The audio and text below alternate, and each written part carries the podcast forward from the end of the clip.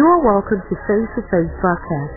This message will take you from where you are to where you ought to be.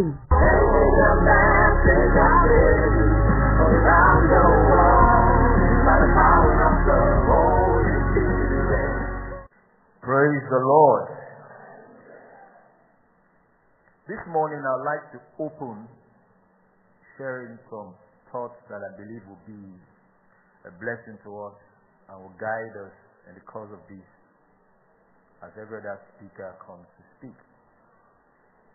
You know, what really matters most of the time is not how much of information you have come in contact with. It is the impact of the information in your heart. Hallelujah. I'll take that again. Most of the time, what really counts is not how much of the information, the quantity of information that you have come in contact with. What really counts and transforms and changes the life of the believer is the impact that the information had had on the heart of the hearer. Hallelujah. You know, Jesus spoke severally.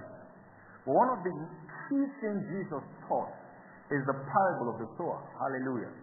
And in that parable, which you find in Matthew, Mark, and Luke, um, all giving accounts of the parable, the most important lesson the parable left for us, because the parable made us understand that the sower went out to sow, the same sower, the same the same seed, amen. But it talks about the different kinds of ground, and then the interaction that the seed has with the different kinds of ground. And then the key thing the Bible said was trying to explain the place of understanding. Everybody say understanding. Say it again, understanding. That's the key thing. The sower went out to sow. Some fell on the wayside.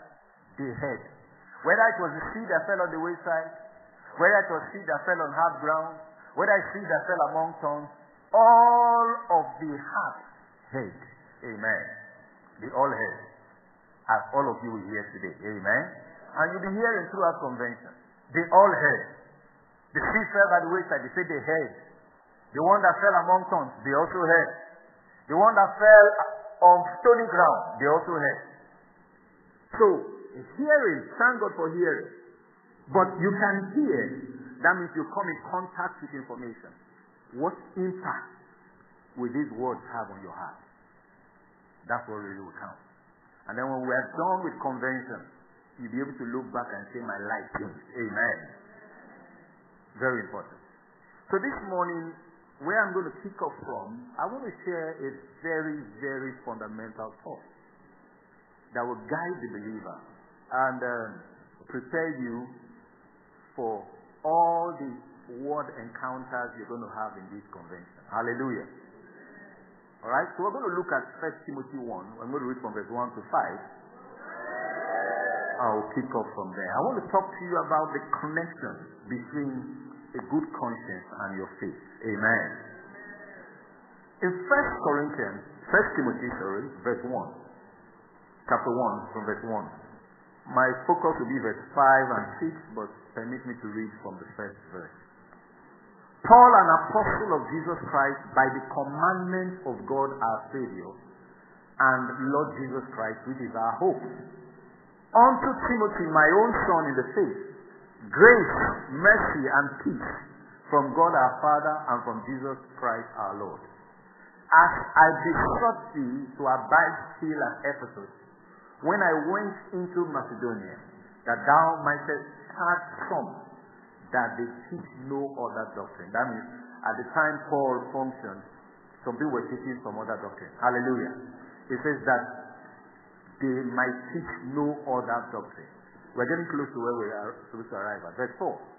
Neither give heed to fables and endless genealogies, which minister questions, rather than godly edifying, which is in faith so do.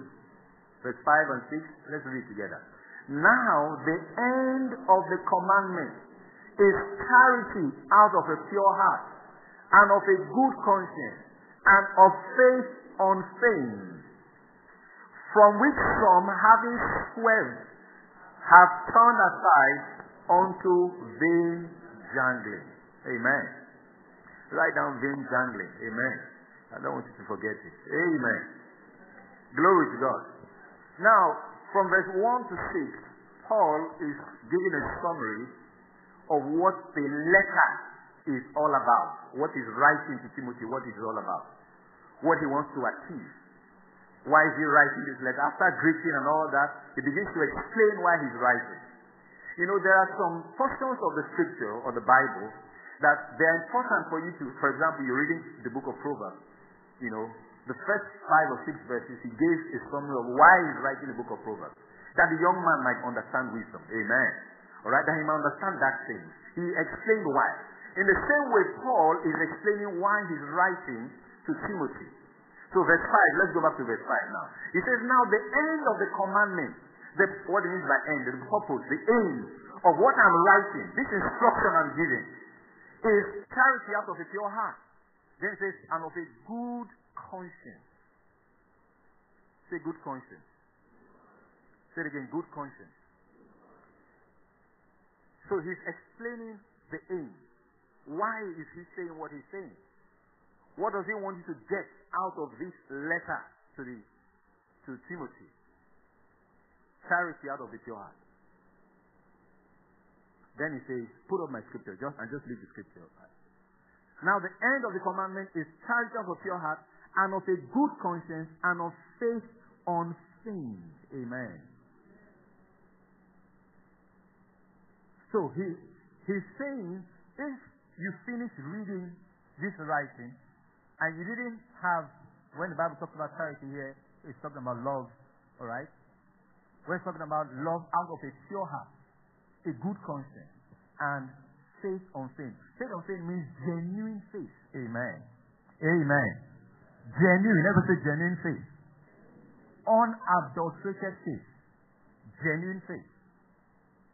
So, he's saying if you didn't get this, then you miss the point of all that he's writing. Glory to God. Are we together? And now, throughout the writing of Paul in Timothy, he spoke severally about a good conscience. Us say good conscience. Say it again, a good conscience.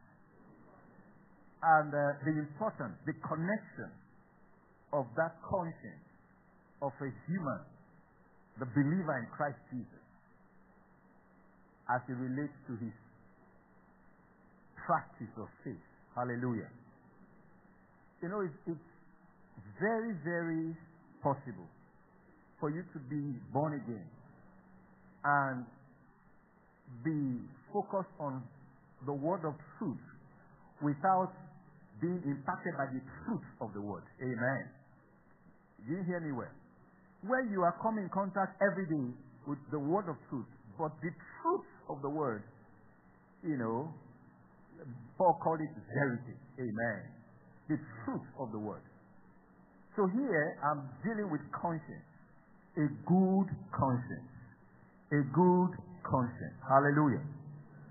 Alright, so I'm going to list out some other scriptures. So that's the end of the commandment. At the end of the day, the greatest thing he wants you to have is number one, charity out of a pure heart.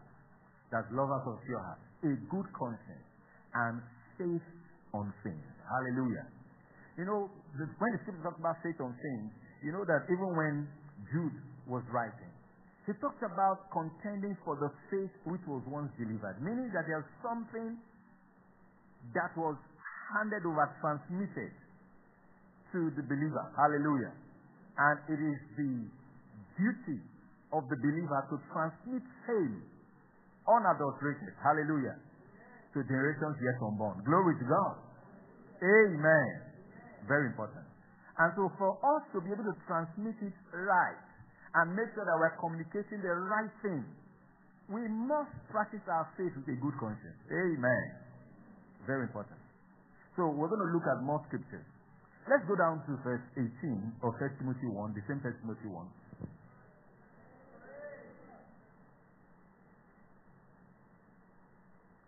In 1 Timothy 1,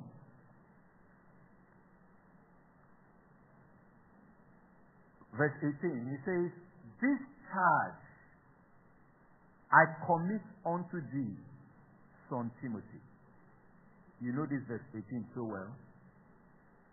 According to the prophecies which went before on thee, that thou by them mightest war a good warfare. Now, the statement didn't stop there, even if he had made a point. So, you're going to war a good warfare with the prophecies that went before on thee. Verse 19, he now says, while you're doing that, holding faith. Everybody say holding faith. Holding faith and what? And a good conscience, which some, having put away concerning faith, have made what? Shipwreck. Hallelujah. So you see good conscience again? He said, holding faith and a good conscience, which some have put away concerning faith. What have they put away concerning faith? Good conscience. What have they put away concerning faith? Good conscience. And by that, they've made a shipwreck of their faith. We shall, let's assume that you don't even understand anything about English. Shipwreck, is it a good thing? Amen. May you be blessed with shipwreck. Amen. Is it a good thing? No, I'm asking. If you don't even know anything about the world, at least accept that it's an accident. Amen. Amen. In essence, he's saying that when people put away a good conscience from their faith, actually, when he says their faith crashes. Amen.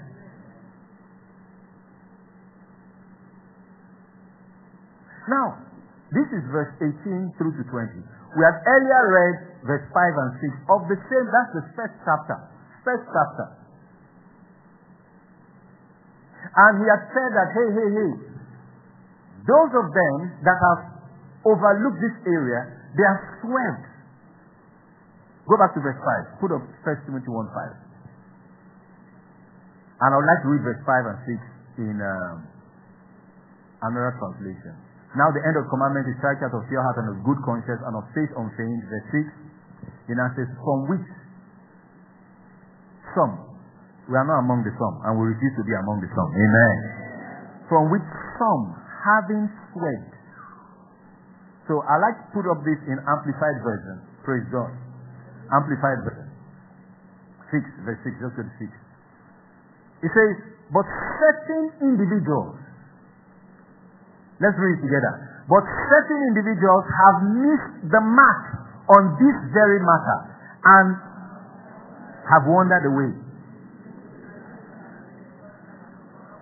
And purposeless talk. Amen. Now use the language miss the mark on this very matter. On the matter of a good conscience. Now, certain individuals have missed the mark on this very matter and have wandered away into vain arguments and discussions and purposeless talk. NLT, please. I, I because I missed the mark, that's why I'm, I'm going there. Verse 6, let's read together. I want to go. But some people have missed the whole point. They've turned away from these things and spend their time in meaningless discussions. Meaning that when you look away from charity or love out of a pure heart, when you look away from a good conscience and of faith on faith, every other thing is meaningless. Amen. Everything is meaningless. Oh, my, my faith has produced eh, a visa. My faith has done this. Meaningless. Amen. So, I want us to look at that carefully good conscience. Praise the Lord. If Paul spoke about it just in one chapter alone, he had mentioned it more than once. If you even go further to chapter 3 of the same First Timothy, the ninth verse, you find him saying the same thing. He says, having holding the mystery of the faith in a pure conscience. Hallelujah. Glory to God. He's talking about deacons in church. Maybe we just go a verse or two above um, 1 Timothy 3, verse 6 or 7. Um, my focus is verse 9, but start from 7. First Timothy 3. Now it's talking about who should be a deacon and who should be a deaconess or whatever. Not to know this. Lest being lifted up with pride, he fall into the condemnation of the devil. Moreover, he must have a good report of them which are without. Talking about the unbelievers in the business world, his neighbors. Lest he fall into reproach and the snare of the devil. Verse 8. Likewise, sorry, the bishop was the first one. Likewise must deacons be grave, not double tongued, not given to much wine, not greedy of filthy lucre. Verse 9. Let's read together. Holding the mystery of the faith in a pure conscience. Hallelujah. Amen. This is just First Timothy. And you'll be reading about conscience. And Paul spoke so much about serving God with a good conscience. The scripture talked about that. So I want to bring you to that place because it is very important. He said, Those of them that neglected a good conscience have made a shipwreck of their faith. I don't believe any one of us want to make a shipwreck of our faith. Amen. Is there anybody here that wants to make a shipwreck of his faith? Now, see, let me explain something to you. In your study of God's Word, the Scripture, it is always better that you are not trying to defend a doctrine, but you are trying to allow the Scripture speak to you. Amen. Amen. Because if you are reading the scriptures with a mindset of trying to defend the doctrine, you could miss what the scripture is actually saying. Because you're actually telling the scripture what to say. We're not supposed to tell the scripture what it should say. Hallelujah. You're supposed to allow the scripture to say what it is saying. And scripture, only scripture can explain scripture. Amen. Are we together? Only scripture can explain scripture. So don't open your Bible and read meanings into scripture. When you open the scriptures, allow the scripture to read you. Amen. And if it needs to correct you, let it correct you. So here, when we start talking about things like this, one of the areas you will find is that the scripture will start addressing misconceptions. Hallelujah. Misconceptions you might have. It doesn't matter how long you carry them. But if they are not consistent with the totality of what the scripture represents in the light of the death, burial, and resurrection of Jesus Christ, then something is not where it should be. So, in the statement I made, someone asked me a question about eternal security one time. And I've explained it the way the scripture explained it. Hallelujah. Alright? And one of the things that you read throughout the Bible and I'm not talking about just reading only the epistles, but the entire scripture. You find that there are warnings in scripture. Everybody say there are warnings. There are warnings in scripture. Just the one we read now in 1 Timothy 1, where the Bible said that some have made a shipwreck of their faith. Why? Because they neglected a good conscience. Okay, why would he say that? That means, is it possible is the scripture mentioning the possibility of making a shipwreck, amen, of my faith. Please go back to that scripture, 1 Timothy 1. The last um, one we read, 16. 18, sorry. 18. I think we didn't read one scripture. Um, thank you. 19, go to 19. The scripture I want us to read is, is, is good Christians which some having put away concerning faith have made shipwreck. Verse 20 is what I wanted to read. Let's read it together. Of whom, he now gave example, it has happened before. Of whom is what? Hymenaeus and Alexander. I don't know if your name is there. Amen. Whom I have delivered unto what? Who is talking? Uh, who, who is talking, please? Who is Paul? Amen. The apostle of what? Of grace. Amen. Whom I have delivered unto Satan, that they may learn not to blaspheme. Meaning that if he was listening, he said, I have delivered them. That means they were not with Satan before. Amen. If someone with Satan, you are not delivering someone that is with Satan with Are you understanding me? So, say, I have delivered. I have. So I found out that I can I also have this ministry. I can also deliver. Amen. If Paul could deliver anyone, amen. I, I found out that I could. Amen. The authority that Christ is Christ that gave him that authority. Amen. Now, but why I'm bringing up these scriptures for a reason is to make you see that even Paul did not believe that someone could not make a shipwreck of his faith. Amen. Amen. Yeah. Paul believed so. And he gave the reason of how someone could position himself. And he talked about the good conscience. Hallelujah.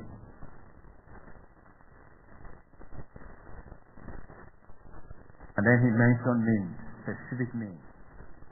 And in the writings of Paul, this is consistent. We saw that Alexander name come up again later. He said, Alexander the coppersmith. We don't know if it's the same Alexander. Did me much evil. Then he said, the Lord will pay him according to his works. Amen. Paul was the one speaking. Praise God. Alright, but my focus here is a good conscience. And I just want to show you something. Firstly, it's important to recognize that there's a way the human is designed. When you got born again, everyone that received Jesus Christ as Lord and Savior, his spirit was recreated. You agree that with me? That's what scripture says. If any man be in Christ, is a new creature. All things are passed away, all things have become new. Now, what aspect of the man got born again? His spirit. You agree? Okay.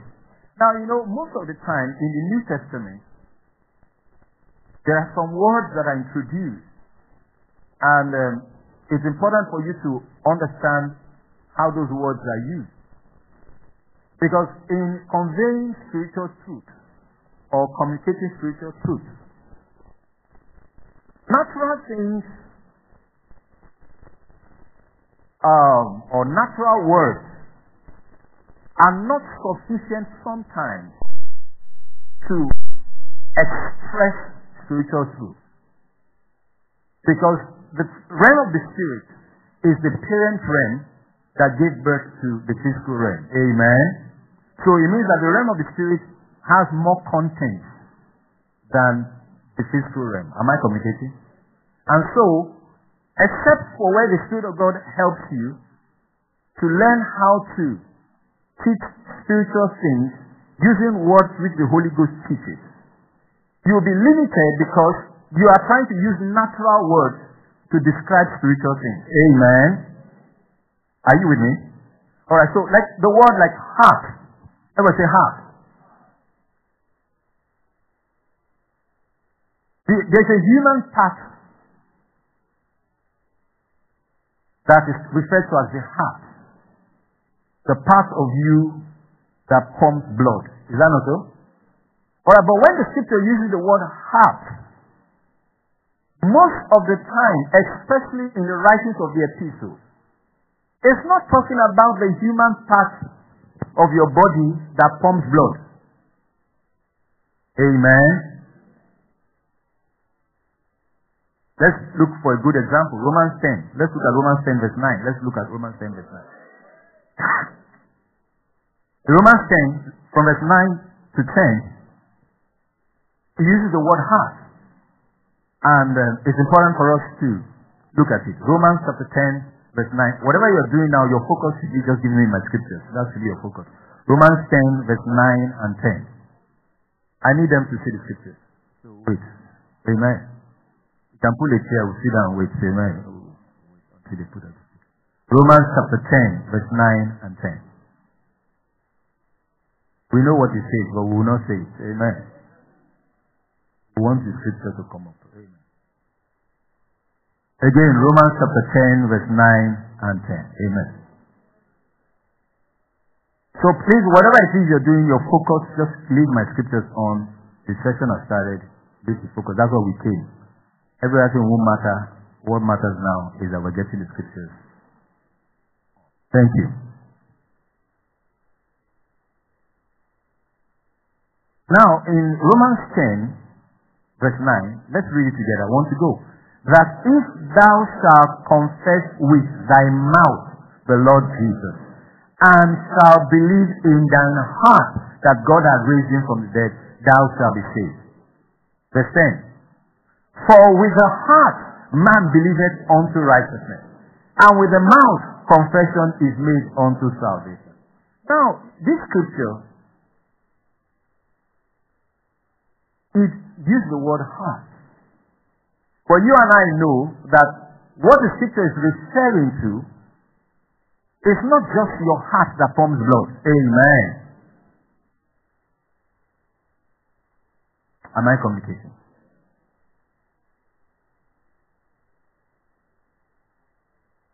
You've read scripture that says the heart of man is desperately wicked. Some of you know that scripture a lot. Is it that if they should take your heart, some of some people do heart transplant. So let's suppose that someone needed a heart transplant and then they gave you someone else's heart. And that heart was very wicked. Amen. Amen. Does it mean that after the heart transplant, amen, you wake up and become a wicked person. Amen. Amen. Or let's suppose that, as we say, Jesus Christ is in your heart. That means you had a heart transplant. The heart that carried Jesus has gone. Amen. Glory to God.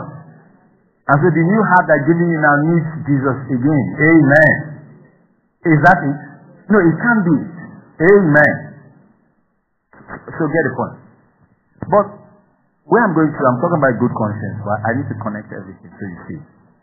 When the Bible uses the word heart, most of the time is to convey a thought of the core of man. Everybody say the core of man. Alright? The same way you use the phrase when you say, I live in the heart of the city. It doesn't mean the heart, the city that you live in has left ventricle, right ventricle. Are you understanding me? What you mean is you live right in the middle of the city. Am I communicating? Where it is happening. So here, when the Bible refers to the heart of man, it's talking about the core of your being. The core of man. So if a man believes in his core, hallelujah, that God has raised Jesus from the dead and confesses with his mouth, he shall be saved. Amen. Okay? Now, but in the scriptures, based on all the statements that have been made in scripture, the Bible teaches that there are four compartments of the heart. And I'm not talking about the physical heart. Right? The Bible teaches that.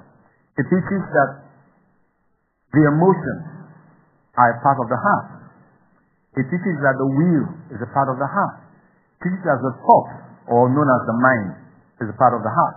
And fourthly, that the conscience is part of the heart. Hallelujah.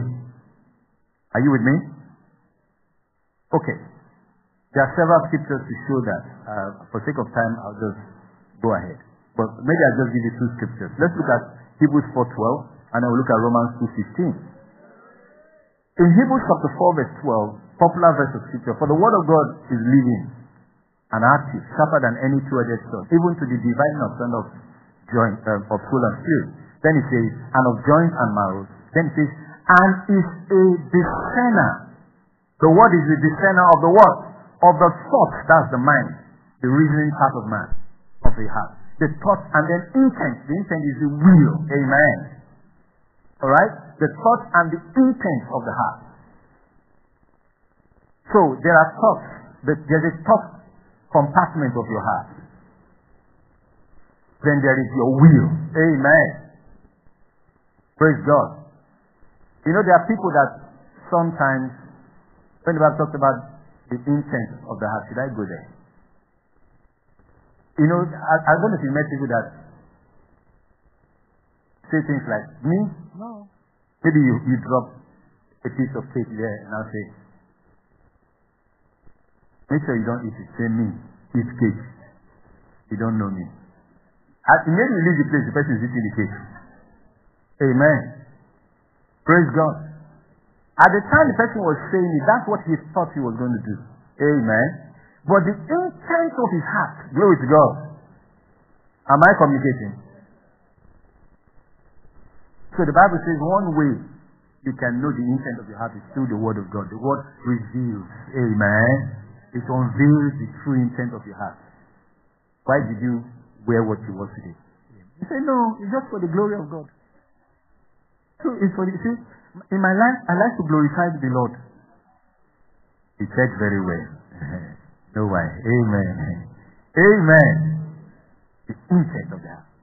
So the thought, the will, the emotions, and the conscience. Never forget that. Amen. Okay? My second scripture is Romans 2 verse 15. I'm just trying to explain compartment of the heart. Then we'll enter good conscience. Is this helping anybody? It says, which show the work of the law written in their hearts. Their conscience also bearing witness. And their thoughts. This now is showing you another side of it. Thoughts and conscience. Amen. Meanwhile, accusing or else excusing one another. So what I just want to show you there was the conscience their conscience and their thoughts. Hallelujah. Conscience and thoughts. There are several other scriptures, Second Chronicles 29 verse 8. There are several other scriptures. Amen. Alright, so but what I just want to show you is this. But when the, we start talking about the conscience, the conscience is the part that of the heart that gets convicted. Amen. The conscience is the part of the heart that gets convicted. In Romans 9 verse 1, put a Romans 9 1. Paul was writing, he said, I say the truth in Christ. I lie not. My conscience also, what? Bearing me witness in the Holy Ghost. Hallelujah.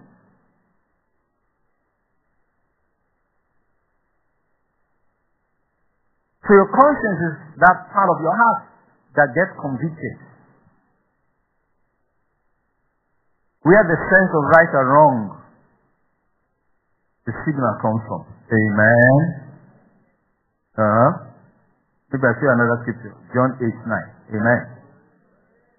John chapter 8 is a popular verse of scripture, you know, um, where Jesus was saying that he that is without sin among you, let him cast the first stone. Uh, look at verse 9. He says, let's read together. And they which heard it, being convicted by their own conscience, went out one by one, beginning at the eldest, even unto the last, and Jesus was left alone, and the woman standing in the midst. Where would that conviction happen? In his heart, his conscience. Amen. They were convicted by their own conscience. Are you with me? Alright, so that's where conviction takes place.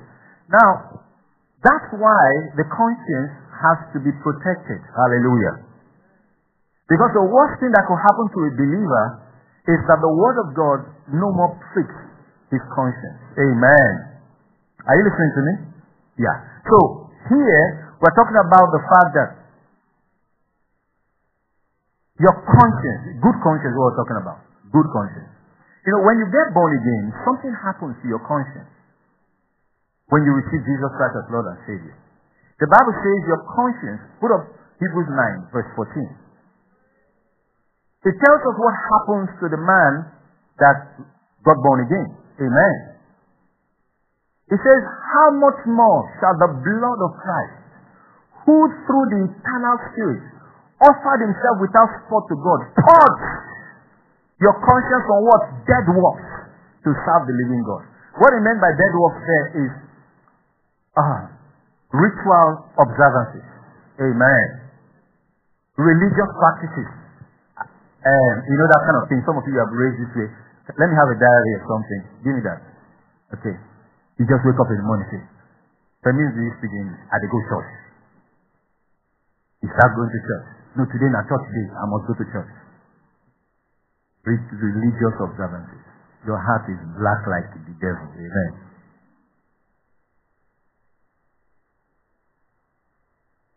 Are you with me? But when you get born again, what the blood of Jesus does, you know, Paul, Paul was writing and he said that if the blood of animals could purge them from outward sin, how much more, hallelujah, shall the blood of Christ purge it doesn't purge the surface, it purges the conscience. That means that's the last point. Amen. Am I communicating? That's the last point.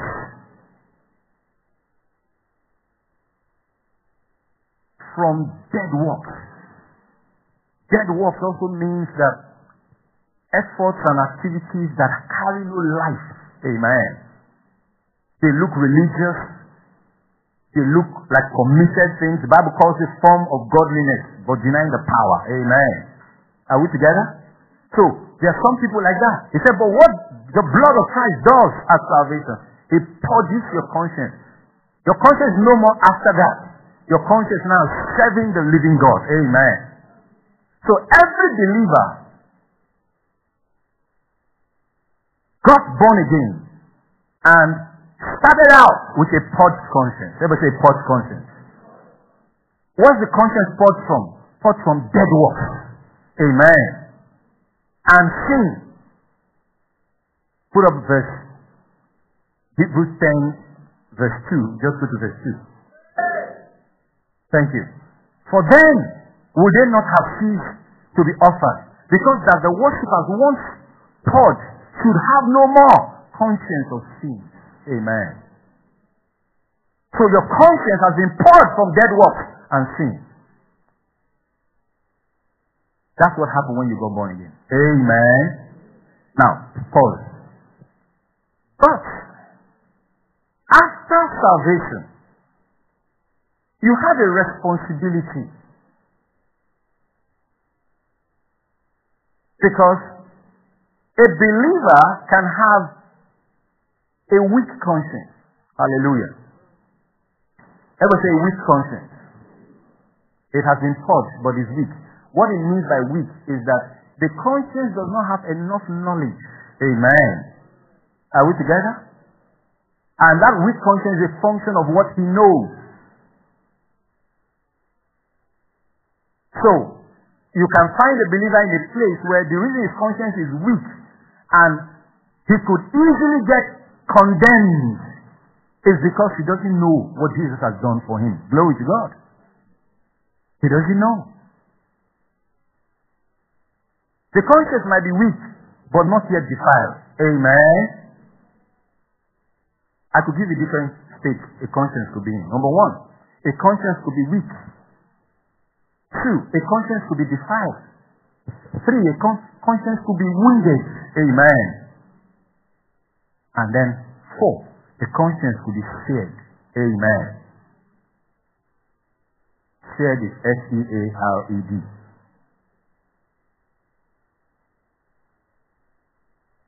Praise the Lord. Are you learning something? If you have a neighbor that is not writing down, you ask them, what did you come here for? Amen. Why are you here? Amen. Praise the Lord. When the conscience is weak, it's because of the lack of knowledge. Paul was writing in 1 Corinthians 8. Maybe look at verse 7 down to about 11. Let's just look at what to eat, what not to eat, knowledge that pops up. Then it says, How be there's not and their conscience being weak is defiled. Amen. Let's read further. I want to say something. But meat commended of it are we the better? For take heed lest by any means this liberty of yours my sins are forgiven, present and future. Become a stumbling block to them that are weak. Amen. Are you getting a picture? Now he's saying that there are some folks that have the knowledge, maybe of grace, of their liberty in Christ. He said, but how you exercise that knowledge should be considerate of the one that has a weak conscience. Amen. So that his conscience will not be defiled in trying to do what he saw you do. Glory to God. You know, most of the time, um, the misconceptions about the, the grace of God. Really, it means that even in the time of Paul, he already saw that these things would happen. Hallelujah. If they were not already happening at that time. One thing he warned was in Galatians 2, um, verse 21. Put up Galatians 2 21. He talks about those that, he says, I do not. Everybody say, I do not.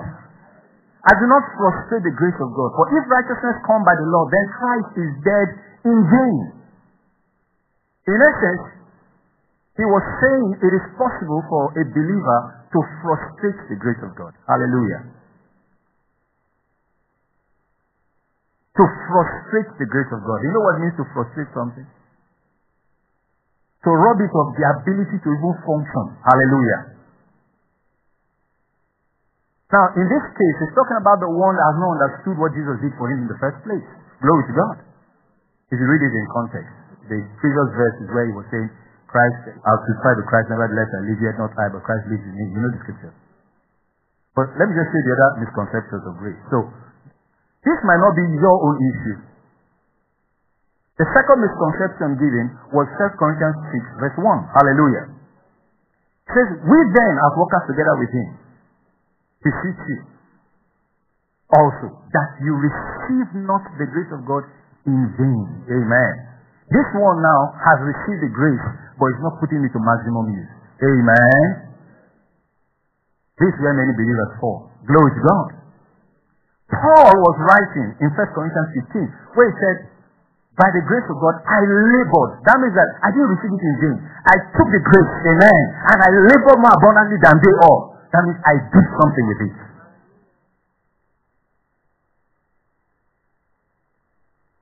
I maximize the grace of God.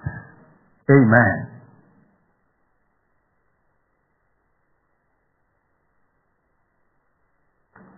The third misconception was what Jude spoke about in Jude 1 4. And it talked about those who have turned the grace of God to lasciviousness. Amen. Let's read together. For there are some men kept in unawares, who were before of old ordained to this condemnation. Ungodly men, turning the grace of our God into lasciviousness and denying the only Lord God, our Lord Jesus Christ. Hallelujah. Turning the grace of God to lasciviousness is attributing the grace of God to lawlessness. Amen. Amen. Anything goes. Anyhow.com in Christ. Amen. Amen. Are we together? Yeah.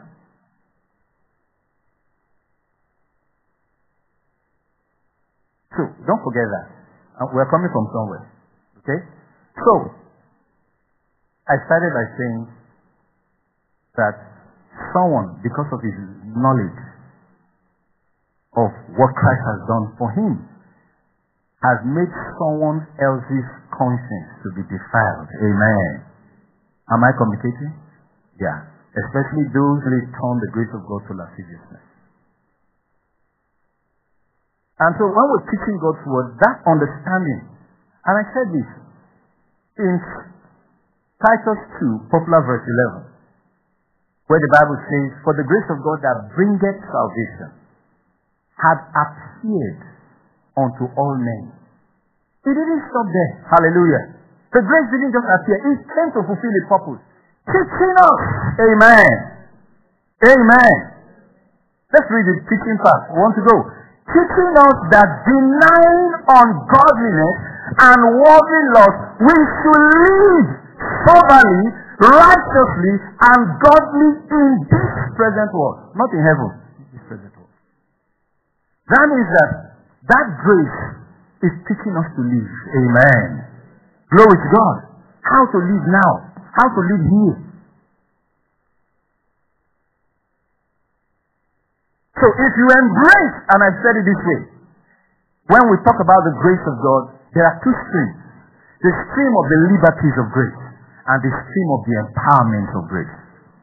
If you embrace the liberties of grace, my sins are forgiven, and live out the empowerment, the power to live above sin has come upon me. Amen. Then you miss it. Amen. Am I communicating? Alright, so the point here is this. Holding faith and a good conscience. Amen. Which some have turned away from and made a shipwreck of their faith.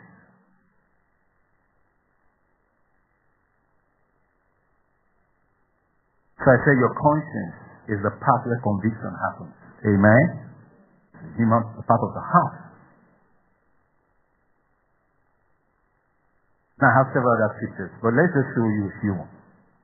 Now, Paul spoke about conscience. Let's look at Acts chapter 23, verse 1. Then we'll look at chapter 24. I think after that uh, I should be done. King James Version, please. And Paul, earnestly beholding the council, said, Men and brethren, I have lived in all good conscience before God unto this day. This Paul speaking. And if you also read other portions where he was saying, commending ourselves to every man's conscience in the sight of God, you know, he, he, talked, he talked so much about the conscience. But this is the last scripture I want to give to you. Chapter 24, verse 14. 16, rather, I think. 16. Praise the Lord.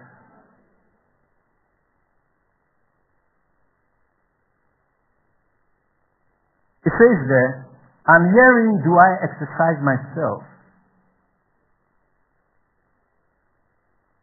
Paul was exercising himself to have what?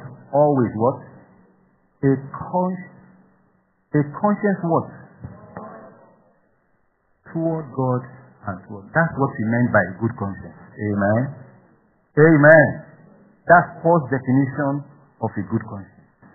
Say, conscience void of offense toward God and a conscience void of offense toward men. Amen. That's what he meant by a good conscience. That means in the practice of your faith, there's really, really an importance on exercising yourself to have a good conscience. Amen. A good conscience is not a gift. It's not a gift of the Spirit. Amen. Did you hear me? It's not a gift of the Spirit not a gift of the Spirit. Some people want the hands to be laid on them, they will be of good behavior. Amen. You choose to be of good behavior. Amen. To be of good behavior. I said all of this for a reason. You know, sometimes when we pray, we are concerned about laying hold of things by our faith. Then say, in the name of Jesus, I take my street for Jesus. I take my city. I take this, I take that. We're not taking it to undo people. Amen. Amen. No, we're not taking things to undo people. Alright? See, there's a lordship of Christ that we are establishing. Amen. Am I communicating? And that's the priority. It's not because we want to undo somebody. You know, there are a lot of believers that still function with this I pass my neighbor, neighbor mentality. Amen. You know, all my neighbors must bow. My enemies will bow, you know.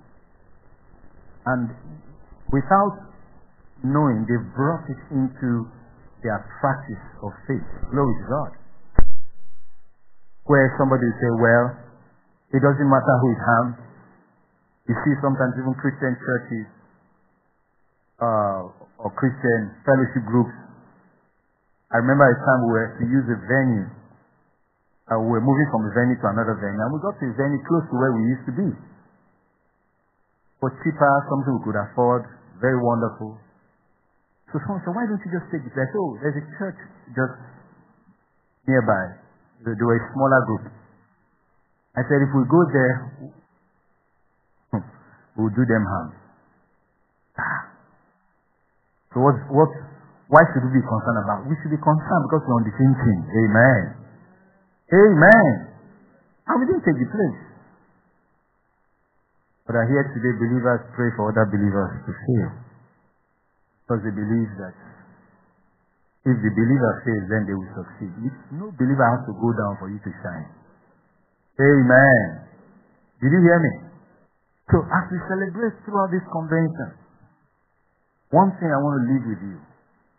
Practice your faith with a good conscience. Amen. Amen. You cannot see.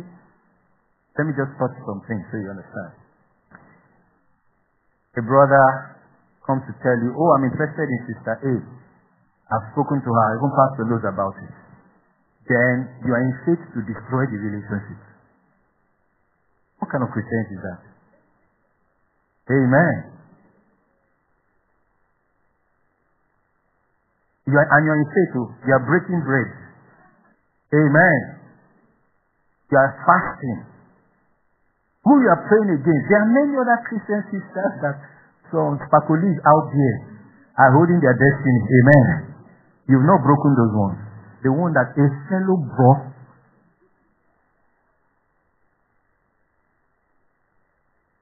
that loves the Lord like you. Amen. Has managed to, you understand? Is the one you are praying against. That's an evil conscience. Amen. Amen. Did you hear me? And I think when we understand this, it changes how we pray for one another. How we pray. Sometimes another Christian musician is having a program and you're just praying for them. Amen. Bow your heads. Just talk to God. I don't know what you heard this morning. It's just to prepare your heart for where we're going. Glory to Jesus. Just pray. If you pray in tongues, just pray in other tongues. Blessed be your name, O God.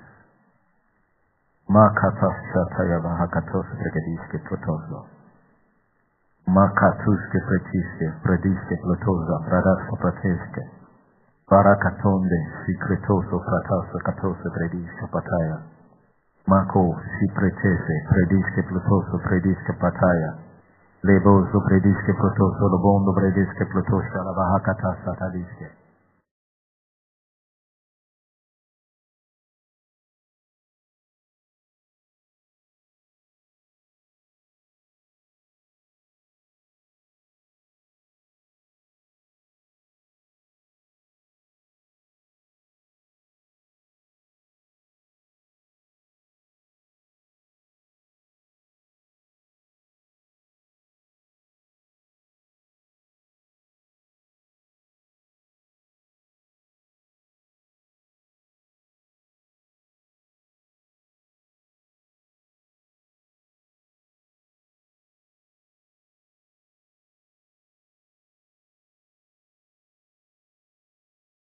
Thank you for listening to this message. If you have been blessed, you can reach us by email on info at faithtofaithonline.org or call us on